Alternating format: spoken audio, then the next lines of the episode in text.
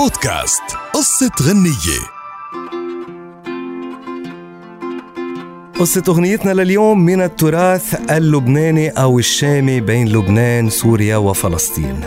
أغنيتنا لليوم بعنوان عالروزانا اللي قام بغناء عدد كبير من الفنانين أبرزهم صاحبة الصوت الملائكي السيدة فيروز صباح فخري لينا شماميان وغيرهم. ولكن تضاربت الروايات حول قصة هالأغنية. فبعض الروايات قالت بأنه الروزانا سفينة عثمانية رست بمرفق بيروت لتبيع العنب والتفاح بأسعار أقل من أسعار تجار لبنان ليتسبب هذا الأمر بكساد المحصول. ليقوم تجار حلب بنصرة أهلهم بلبنان ويشتروا المحصول منهم بأسعار عالية.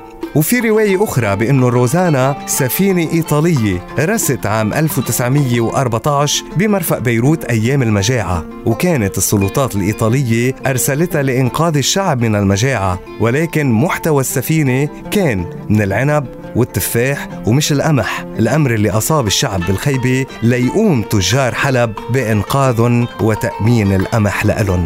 وهناك قصة ثالثة أيضا بتقول إنه الأغنية قام بتأليفها وغناء شاب سافر مع جيش إبراهيم باشا إلى مصر. وقت اللي رجع إلى قريته وجد حبيبته متزوجة وكان اسمها روز فغنى لها هالأغنية. عالروزانة عالروزانة كل الهنا فيها.